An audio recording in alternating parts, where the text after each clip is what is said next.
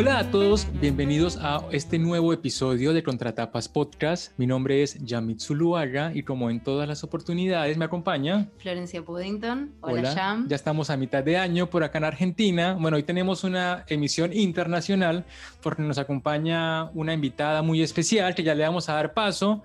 Pero antes te iba a preguntar, Flor, ¿cómo va? ¿Cómo va el ciclo de la muerte? ¿Cómo va la mitad del año? ¿Cómo anda todo? Bueno, un ciclo conmocionante nos está tocando. Arrancamos muy abajo con el, el, de John Didion. Sí, iba a decir si era una crónica, una especie de crónica que trabajamos la vez pasada con John Didion y su duelo a partir de la muerte de su marido. Y ahora levantamos mucho. Sí, sí, aparte levantamos con tremenda apuesta, pero yo no voy a, decir nada, mejor le doy paso a Carolina, este Giroga, que nos acompaña el día de hoy en el podcast. Así que, sin darle muchas pistas, bienvenida Carolina, cuéntanos un poco de tu vida, de tu experiencia con la literatura, de por qué elegiste este libro y, por supuesto, bienvenidísima a Contratapas Podcast. No, a ustedes mil gracias por tenerme aquí, Florencia y Yamid estoy súper contenta porque los sigo, soy fan, entonces eh, es como un súper honor estar aquí y tener la oportunidad de hablar con ustedes. Eh, a ver, ¿qué les cuento de mí? Vivo en Estados Unidos, pero soy colombiana, llevo aquí nueve años, me vine a hacer una maestría en narración oral, eh, luego me enamoré y me quedé. sí, la la cosa rápido. Sí, sí, sí, sí. o sea, me enamoré de la narración y me enamoré de mi esposo. Ah, bueno, está em, bien. Sí, sí, de las dos. Eh, y bueno, desde entonces llevo contando cuentos aquí en Estados Unidos, en bibliotecas, colegios, festivales. Uh, me dediqué más que todo solo a contar cuentos latinoamericanos. Decidí no enfocarme nada más del resto del mundo, aunque hay mucho, pero pensé que era más, que era mejor, eh, era como una misión más bonita tratar de traer un poco de Latinoamérica a los Estados Unidos a través de nuestra hermoso folclore, literatura, eh, mitos y leyendas. Y más o menos hace tres años empecé un podcast con la misma misión de traer esa literatura latinoamericana a, los Estados Unidos. ¿Y cómo llegué al libro? A ver. ¿Cuál es primero? Porque siempre se nos olvida, a veces tenemos que lo decimos como a mitad del programa, después de nosotros andar hablando y hablando. Eh, a ver, Resulta, pasa y acontece que hace más o menos 20 años, o sea, hace más o menos 20 años, no sé cómo yo llegué a Saramago. Eh, probablemente fui a, mi mamá me llevó a, a, una librería y yo cogí el libro, no, no recuerdo cómo, pero llegué al ensayo de la ceguera. Tenía el libro en mis manos y me lo comencé a leer y todavía me acuerdo, yo, nosotros vivíamos en una casa de tres pisos y yo tenía mi cuarto en el tercer piso y yo tenía mi cama al lado de la ventana eh, y yo recuerdo ese momento leyendo ese libro cuando comencé yo a llorar y me enojé porque pues ese libro es muy fuerte, es supremamente fuerte de leer. Y yo me enojé, yo puse ese libro al, al lado y dije, no, sigo leyendo esto, esto es horrible, no sé qué. bueno, pero bueno, me di como un espacio, caminé, fui abajo, cogí algo de la nevera, volví, subí y dije, no, pero tengo que saber más. Entonces lo continué leyendo, y, pero me tocaba parar mucho porque pues hay escenas muy fuertes. Mm. Sí. Y fue esa reacción de amor, odio, de, estrés, de, sentirme como uno de los personajes, lo que hizo que yo quisiera saber más de la literatura de eh, José Saramago. Y así fue como luego me leí La Caverna, que eso me tomó por siempre leérmela, eh, porque es un libro supremamente complejo. Luego El Evangelio según Jesucristo, que aquí la anécdota graciosa es que yo tenía una amiga que se estaba volviendo hacia lo ateo, pero todavía no estaba convencida y a ella le gustaba mucho leer. Y yo un día le pasé ese libro. Después de que se lo leyó, me dijo, ahora sí estoy convencida, soy atea. Yo dije, ay, ah, Dios ahora sí la embarré. Ahora a esconderse de los católicos, digamos. La coñita Sarama. sí. Y bueno, en fin, em, ese es un hombre que realmente, o sea, su literatura tiene un efecto como, como un huracán. Eh, por lo menos en mí y por lo menos supongo yo que fue eh, en, mi amiga, aunque yo no puedo decir que del todo fue culpa de Saramago el que la volvió atea, pero porque ella ya estaba hacia ese camino. Pero fue el último empujoncito, digamos. Digamos, sí, alguna reflexión extra que, que la empujó hacia allá y algo así, no sé. Y entonces finalmente llegué a las intermitencias de la muerte y ahí fue cuando ya yo dije, yo a este hombre lo amo. yo ya eh, lo amé.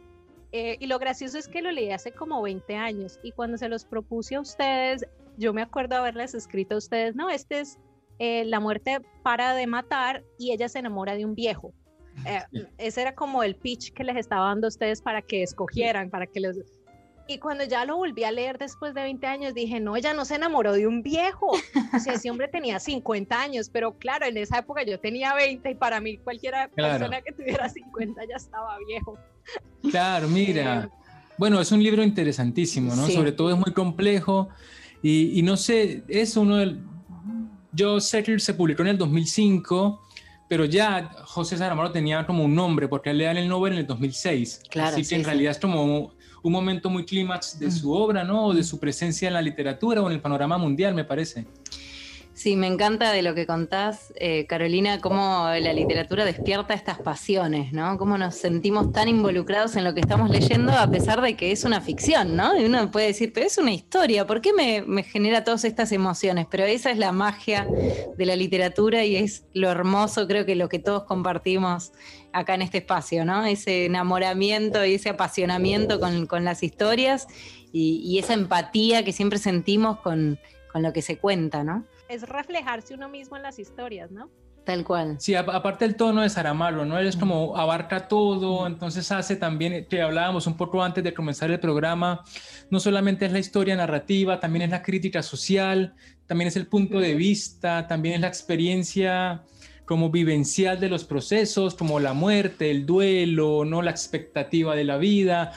Y hablando de la obra de Saramago, también como vemos los vaivenes en el tono, ¿no? Eh, fíjate que vos mencionás Ensayo de la ceguera, que es un libro muy crudo, y este otro eh, tiene un enfoque completamente distinto, ¿no? Eh, va más hacia el humor, el ridículo, la parodia, el absurdo, bueno, todo eso que, nada, te despierta muchos momentos de risa. Tiene, o sea, es mucho más eh, liviano en ese sentido, en el sentido de los pesares que te genera leerlos, ¿no? Que no te da tanta angustia leer, como un mismo autor, ¿no? Puede tener a veces muchos no, no siempre pasa con los autores. A veces hay autores que tienen una sola línea, digamos, y van siempre hacia, hacia el mismo lugar.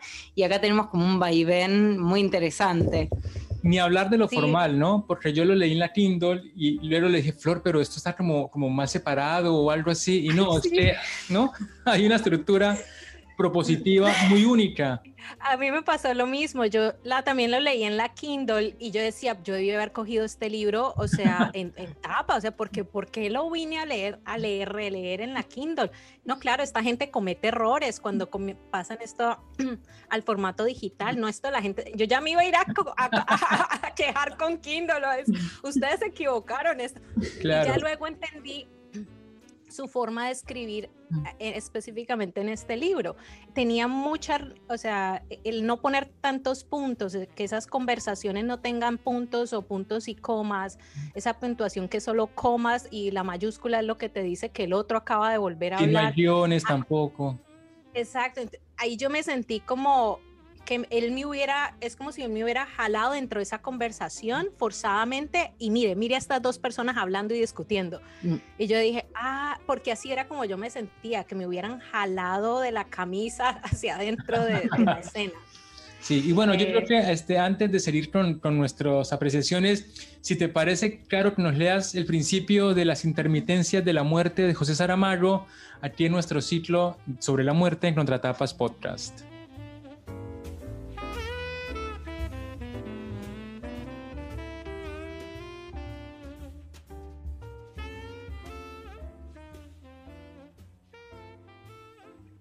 Al día siguiente no murió nadie. El hecho, por absolutamente contrario a las normas de la vida, causó en los espíritus una perturbación enorme. Efecto a todas luces justificado. Basta recordar que no existe noticia en los 40 volúmenes de la historia universal, ni siquiera un caso para muestra de que alguna vez haya ocurrido un fenómeno semejante, que pasara un día completo, con todas sus pródigas 24 horas contadas entre diurnas, nocturnas, matutinas y vespertinas, sin que se produjera un fallecimiento por enfermedad, una caída mortal, un suicidio conducido hasta el final, nada de nada, como la palabra nada.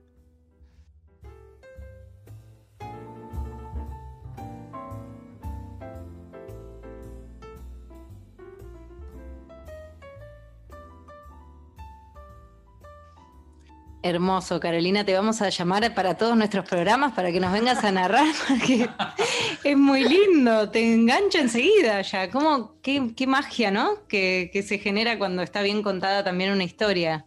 Sí, y aparte. La, magia de la narración. Claro, y ahora justo que, que, que Flor toca el tema, cómo se han puesto de moda los audiolibros, ¿no? Sí. Yo, Es un formato que a mí todavía no me captura porque lo intenté no sé si también por el libro que intenté leer, eh, claro. este, pero, pero no, hoy está muy... Muy en boga. Muy, muy mm. novedoso. Y bueno, las intermitencias. Entonces las intermitencias, a mí me gustaría empezar es por la, por la historia, que es lo menos, es lo más sencillo, ¿no? Sí. Tenemos esta idea, para mí es como está dividida en tres, en tres partes.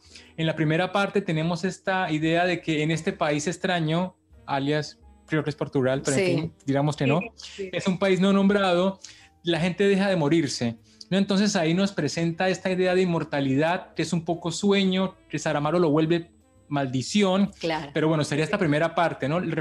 ¿Qué pasa si en, una, si en un país la gente deja de morir? Luego hay una segunda parte que es cuando la muerte se hace personaje, ¿no? La muerte empieza a hablar como, como si fuera una persona, a pensar, a tomar decisiones.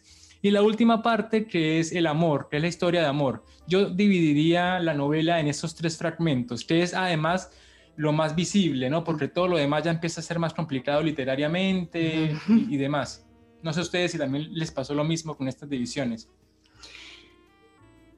Sí, a mí me parece que, que es exactamente mm, la idea, o sea, en esa parte de la inmortalidad, cuando, cuando se deja de matar o cuando deja de la gente de morir, digámoslo así, la muerte deja de matar y la gente deja, la muerte deja de matar y la gente deja de morir.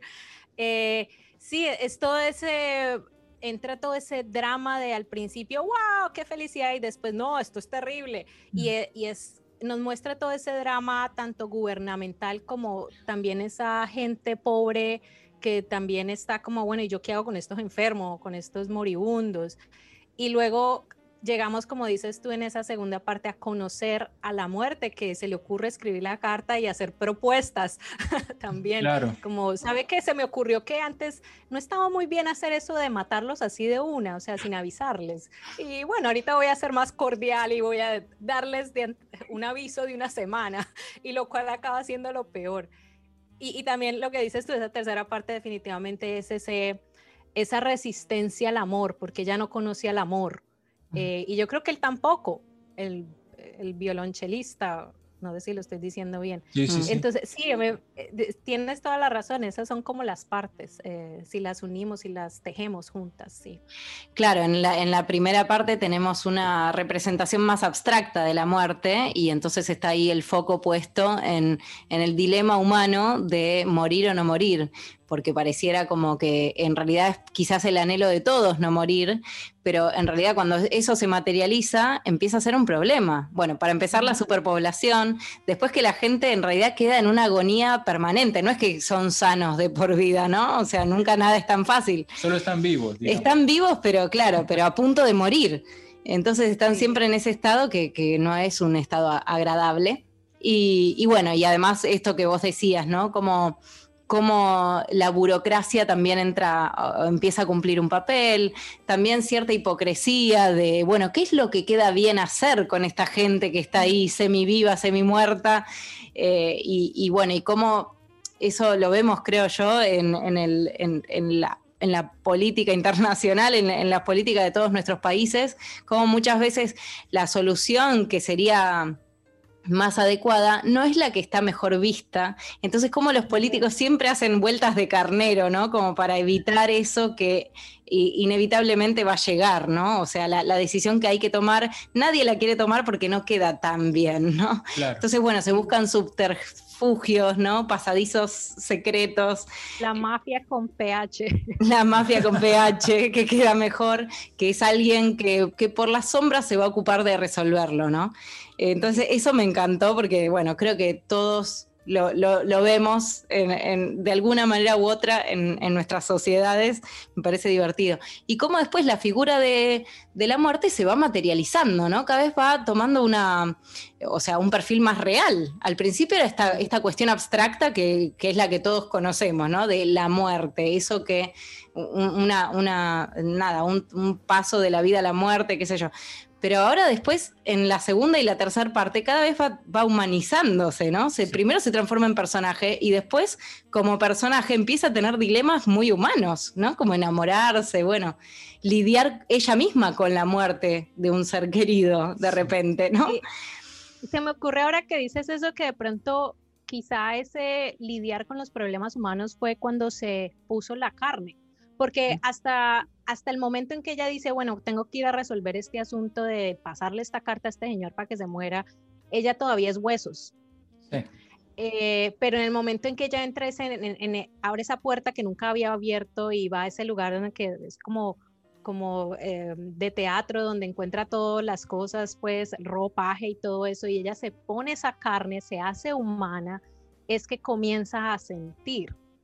Eh, pues, eh, o sea, cuando dijiste eso me acordé, pensé yo, claro, fue en ese momento en que se dio, se se puso la carne encima, digámoslo claro. así. Claro, es que sí, porque es una metáfora que se está materializando ahí, ¿no? Porque sí, e, esto de en carne propia, vivir en carne propia algo, no iba a poder ser en un esqueleto, ¿no? La, representación típica que todos tenemos de la muerte, del esqueleto con la capucha, con la... ¿Cómo se llama? Guadaña, con la guadaña, y ahora trans transvestida en, mujer, vestida como, usando carnes humanas, digamos, puede sentir. Así que sí, es verdad, es, eh, es una representación de, esa metáfora, ¿no? Sí, además hay una metodología como de lo más abstracto a lo más específico, me parece, porque arrancamos con la idea de muerte, pasamos a una muerte mitológica, ¿no? Que es esto de los huesos, a una muerte que es la que vivimos, ¿no? que es la, la, real. Y a mí me gusta la primera parte, es la crítica social, ¿no? Y cómo hace para pasar de una cuestiona otra de la manera como tan sencilla, o sea, no, está hablando de, que el primer ministro tiene un conflicto porque cómo vamos a hacer con tantos muertos y de repente habla de la mafia y de cómo funciona la mafia y de repente habla de la iglesia católica y qué, están pidiendo y pasa al sindicato de funerarios y pasa al sindicato de, la, de la madera. O sea, es una manera de narrar que uno que le va proponiendo nuevos escenarios, pero el tránsito es muy suave, ¿no? No es como esos libros normalmente que separan esas ideas por capítulo, ¿no? ¿Qué dijo el, el, primer ministro? ¿Qué dijo el canal de eh, los medios de comunicación? No, acá hay como un fluir muy, muy espontáneo y muy atrapante, como decía al, inicio Caro, ¿no? Es como que uno no le da oportunidad de pensar y uno ya está metido en el siguiente tema.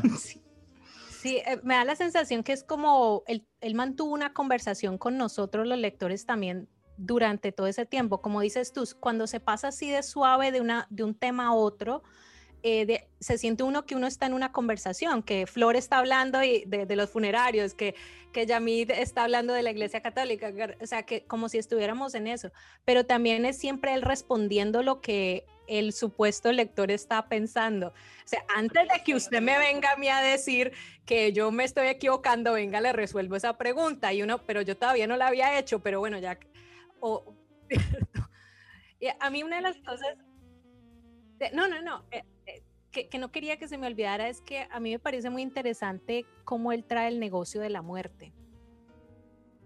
Porque yo no, nunca se me había ocurrido pensar que alrededor del concepto de la muerte hay todo un negocio. O sea, eh, yo personalmente no he tenido a alguien en la familia que haya muerto. La única fue mi abuela hace mucho tiempo. Yo estaba muy joven, entonces era muy difícil para mí entender como todo ese duelo o que lo que hay que pagar en la funeraria y todo, pues cierto, todo el negocio de la muerte.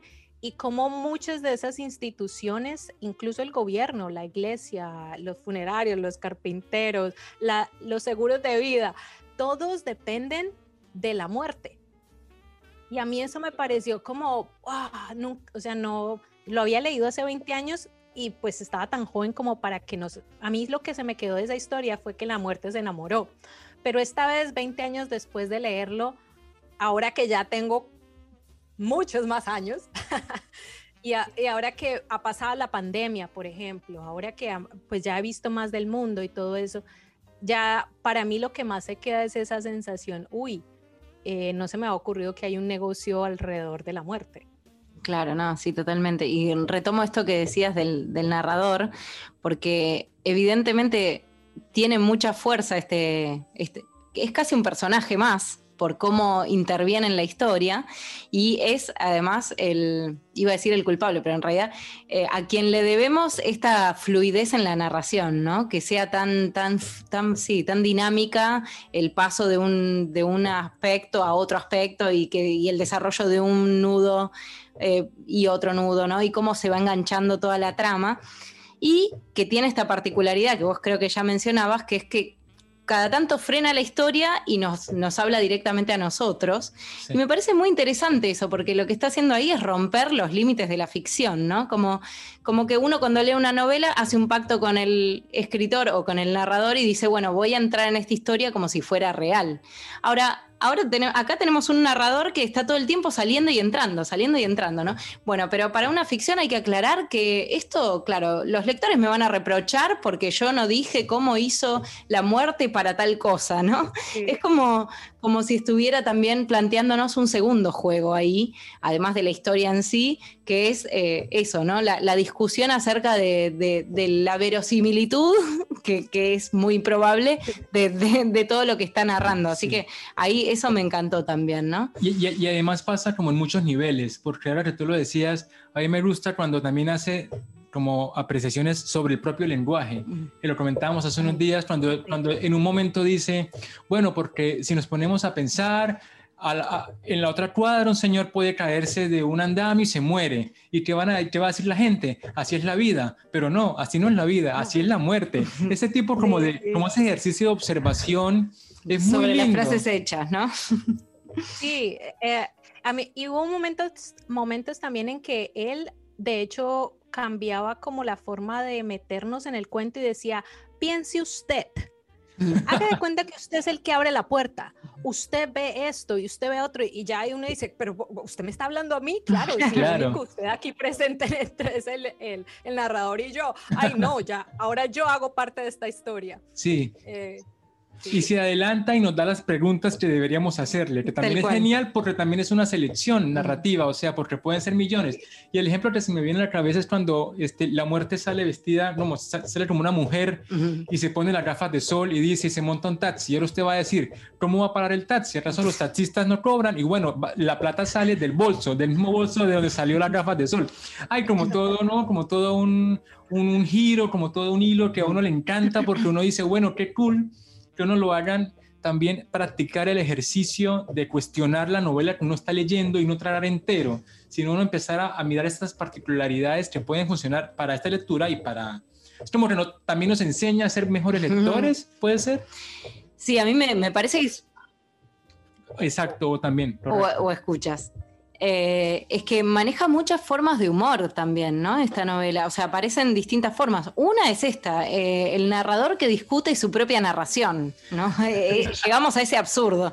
Y después, bueno, algunas cosas que ya mencionamos, esto de, poner en ridículo las organizaciones humanas y la organización burocrática en general, o las instituciones humanas también, frente a un problema, cómo se reacomodan, ¿no? cómo, cómo hacer para no perder vigencia, por ejemplo, la Iglesia Católica cuya religión se basa un poco en la idea de la muerte y de la, de la reencarnación. Bueno, todos esos criterios, eh, pero no es la única, ¿no? Pero es la, es la que ponen acá de ejemplo.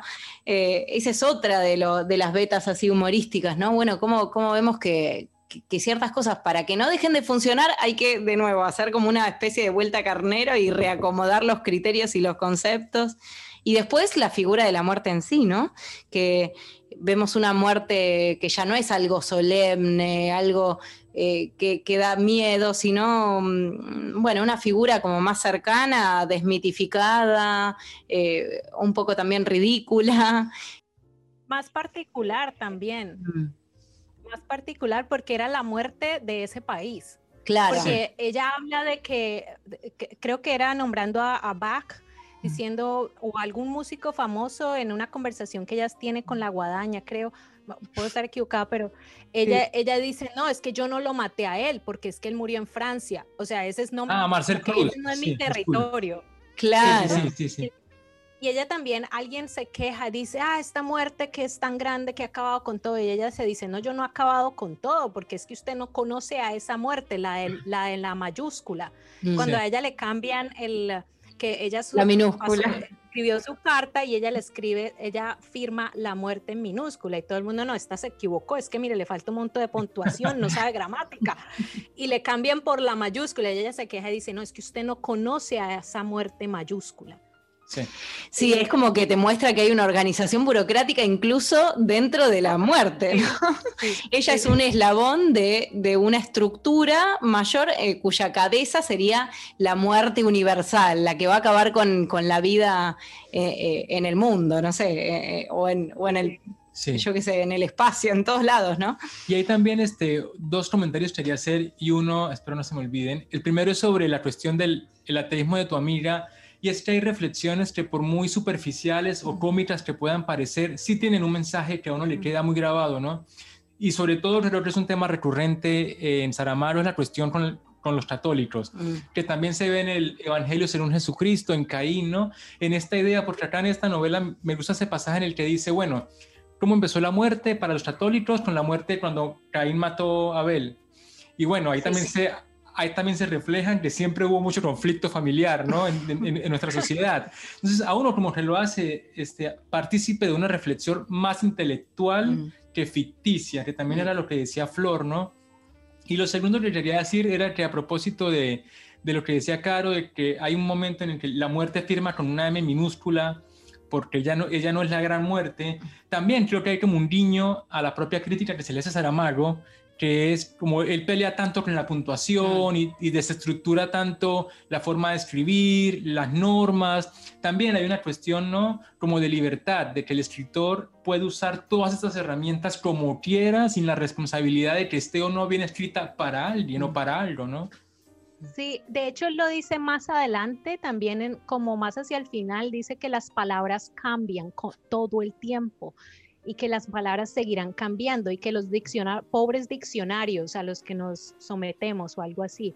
Y, esa también es una de las razones por las cuales yo lo amo tanto, porque yo perdí ortografía, tanto en, la en, el colegio como en la universidad, y, siempre me tenía que enfrentar a, esos, a, esas personas alrededor como que es que usted tiene que poner esto así, porque así es el español y es, es, es como esta institución con la que uno no, si uno quiere jugar un poquito, uno tiene que escribir una tesis para explicarle a toda esa institución española gramática que lleva no sé cuántos millones de años, así lo creen ellos, eh, de que estoy jugando, quiero jugar con el lenguaje y está bien jugar con el lenguaje porque el lenguaje, al igual que las personas y las historias, siempre está cambiando y mutando.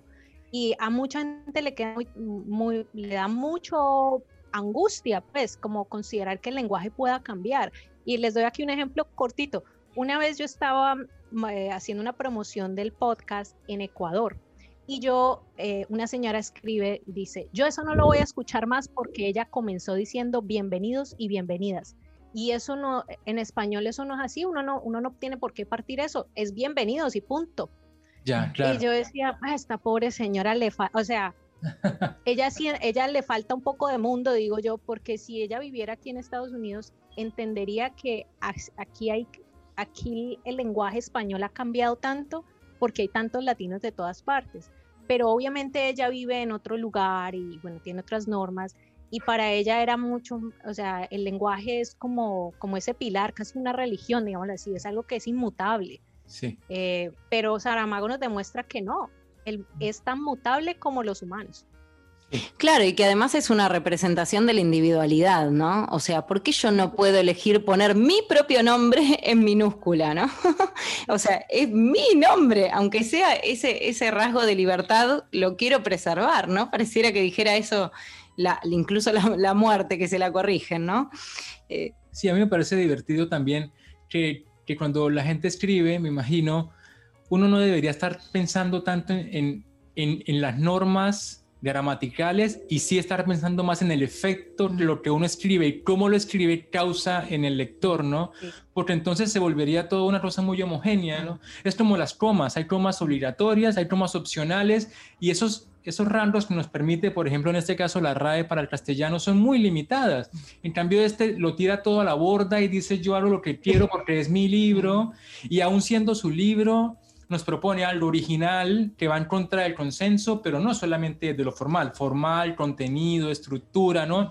Hay como una, como decía Flor al principio, una ruptura absoluta de la literatura y creo que por eso es uno de los escritores más relevantes del siglo XX y del siglo XXI, porque nos permite abrirnos la cabeza y decir, bueno, también hay otras formas que se pueden explorar y no partir de que la porción creativa es solamente la historia o solamente el contenido, o solamente el personaje. No, puedes usarlo todo, dejar una página en blanco, escribir el libro de atrás para adelante, ¿no? Es, esa idea que nos permite ampliar nuestro nuestra, nuestra concepto de la literatura, digo.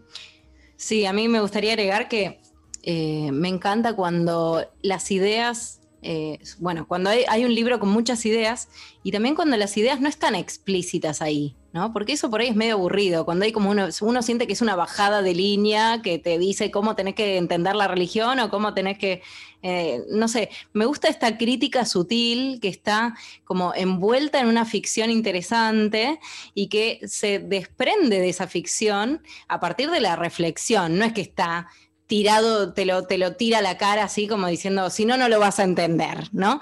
Eh, me, parece mucho más divertido y, y, mucho más estimulante como lector, porque hay mucha crítica, por ejemplo, a la religión pero tal vez no es tan interesante si me estás diciendo que no te gusta el cristianismo, no sé. Tal vez es más interesante eh, ir descubriendo de a poco a partir del comportamiento de los personajes, a partir de los conflictos que surgen en la novela. Ahí me parece que, bueno, uno se siente como más eh, estimulado e interpelado y no tan eh, enretado, ¿no? Que a veces sentimos que nos están haciendo así, como tenés que sentir así, tenés que pensar así. O esta es la verdad, ¿no? Esto, es claro, lo que yo digo es. así que eso me, encantó el libro, la verdad, súper, súper interesante desde muchos lados. Y, al final, bueno, si quieres pasamos al, al, último fragmento del libro, que ya las pasiones de la muerte. Yo no sé cómo, cómo absorber eso, ¿no? Porque el libro, sin decir el final, que el final es, muy, es, como, es una frase básicamente esta idea de que la muerte se vuelva humana, ¿no?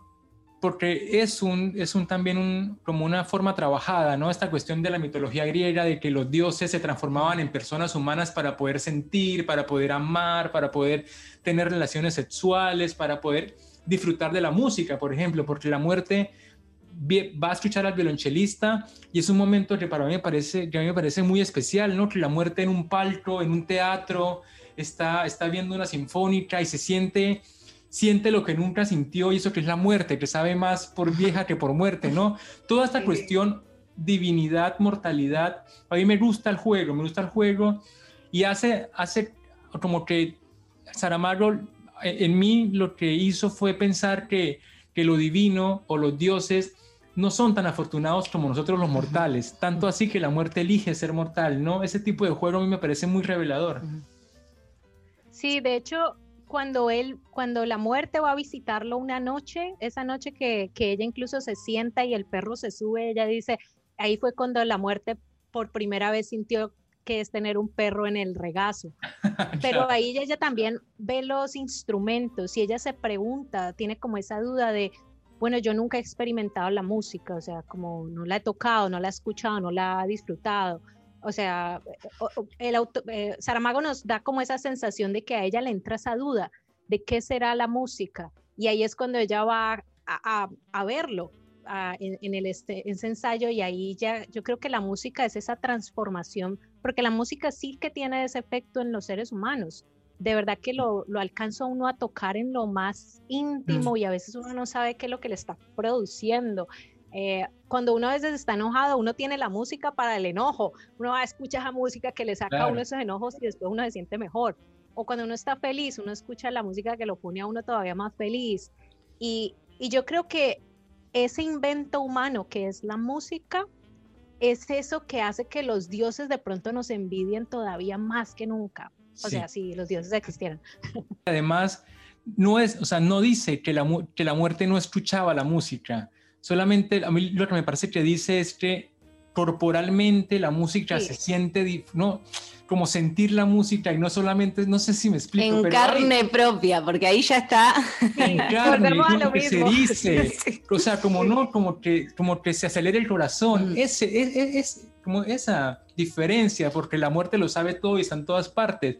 Y eso me parece brillante en Saramago. Sí, a mí me gustó de eso es que también vuelve al conflicto inicial, que es la dificultad que tenemos como seres humanos de desapegarnos de la vida cuando justamente por todo esto que nos genera, ¿no? Todo esto que tenemos alrededor, que además de las desgracias y las tristezas, también hay tantas cosas que nos apasionan, que, nos conmueven, que nos generan alegría y emociones así tan fuertes, que efectivamente yo creo que el final es el comienzo, porque, eh, bueno, ahora volvemos a esa, a esa pequeña, a esa reflexión que en realidad quizás todos tuvimos, que es qué difícil que es soltar, ¿no? qué difícil. Una vez que, entendemos, o por ahí eh, eh, es donde más a flor de piel, o donde más se ve eh, todo esto, todas estas maravillas, todas estas cosas, bueno, ahí están sobre todo en las manifestaciones artísticas, pero bueno, podrían ser otras cosas, las relaciones humanas también, y cómo después cuesta, ¿eh? Ahora la muerte entiende también ese, ese aspecto. Sí, yo me pregunto ahora si la muerte entonces morirá. Si puede morir la muerte, claro. Si puede morir la muerte, sí. Ahora que ha sentido tanto y lo ha, vivido en carne propia. Claro. Así es. Lástima que Saramago no esté todavía vivo para que nos cuente lo que va después. ¿Cómo seguía? Nos dejó con esa, nos dejó con esa. bueno, yo lo que cerrando un poco el podcast este, Caro, muchísimas gracias. y la verdad ha sido. contar algo Sí, eso te iba a decir, ah. este, por participar, porque ha sido una charla maravillosa. Y si quieres, nos puedes contar un poco cómo te encontramos, por qué canales, la gente cómo puede, que algo muy importante es que lo que tú haces es también bilingüe. ¿Cómo es el funcionamiento y en dónde estás virtualmente para que todos lleguemos a ti? Bueno, eh, nos pueden encontrar en Facebook, en Instagram como Tres Cuentos Podcast. La página web es trescuentos.com. Eh, es en efecto hasta, hasta hoy, hasta este, hasta este verano, es, va a ser eh, bilingüe completamente. Van a haber cambios después. pero hasta el momento sí, por los pasados tres años, el, el, podcast fue bilingüe, cada episodio estaba en inglés y en español, estábamos presentando literaturas eh, latinoamericanas, desde mitos, leyendas, pero también eh, cuentos de autor y algunas piezas históricas que fueron reconstruidas. Y siempre hacía un comentario más histórico eh, o social después de eso. pero el podcast va a cambiar y se va a volver más español. Okay. pero vamos a todavía conservar un poquito un bilingüismo allí. básicamente porque pues, hacer todo bilingüe es bastante trabajo. Pero hasta el momento, pues pueden visitarnos. Eh, Yamid y Flor participaron en la última temporada del podcast en ciencia ficción. Ustedes leyeron, eh, Yamid leíste los viajes de Turismundo. Mm, sí. Y Flor, tú leíste, recuérdame. Ay, Mecanópolis. Sí, Mecanópolis, sí. Los ustedes dos leyeron a Unamuno. Sí. Eh, Mecanópolis y los viajes de Turismundo y fue muy chévere y estoy súper agradecida porque ustedes participaran. Eh, y sí, bueno, entonces eh, todavía pueden bajar todos los episodios bilingües hasta finales del verano. Ah, Luego el podcast va a ser semi bilingüe, digámoslo así. Y bueno, lo que hacemos es presentar la literatura latinoamericana aquí en los Estados Unidos eh, que nos interesa que nos conozcan, o sea, que conozcan nuestros países, nuestra diversidad cultural, que se demuestra mucho en nuestras literaturas. Y bueno, que lo escuchen también en la lengua original, original en teoría, porque pues también tenemos las lenguas indígenas y todo eso. Claro. Eh, pero bueno, para que también aquellos latinos que estén aquí en los Estados Unidos, pues también se reencuentren, ¿no? A veces cuando se deja la patria atrás, eh, se dejan esas historias, que se congelan esas historias a veces y, mm. uno tiene esa nostalgia por, el, por lo que pasó y a veces le queda a uno muy difícil moverse adelante y creo que escuchar esas historias de nuevo y reflexionar acerca de ellas nos ayuda también como a, sí, a crecer más rápido y no como uno quedarse tan estancado a veces. Eh, entonces, bueno, los invito, estamos Tres Cuentos Podcast en Facebook, Instagram y trescuentos.com en la página web. Así Espectacular. Bueno, pues muchísimas gracias y a Flor también muchas gracias por acompañarme en esta ocasión y a todos ustedes ya saben, este, igual Facebook, Instagram, Contratapas Podcast y nos vemos en el próximo y último capítulo del ciclo dedicado a la muerte. Que tengan una feliz semana y a todos, chao, chao.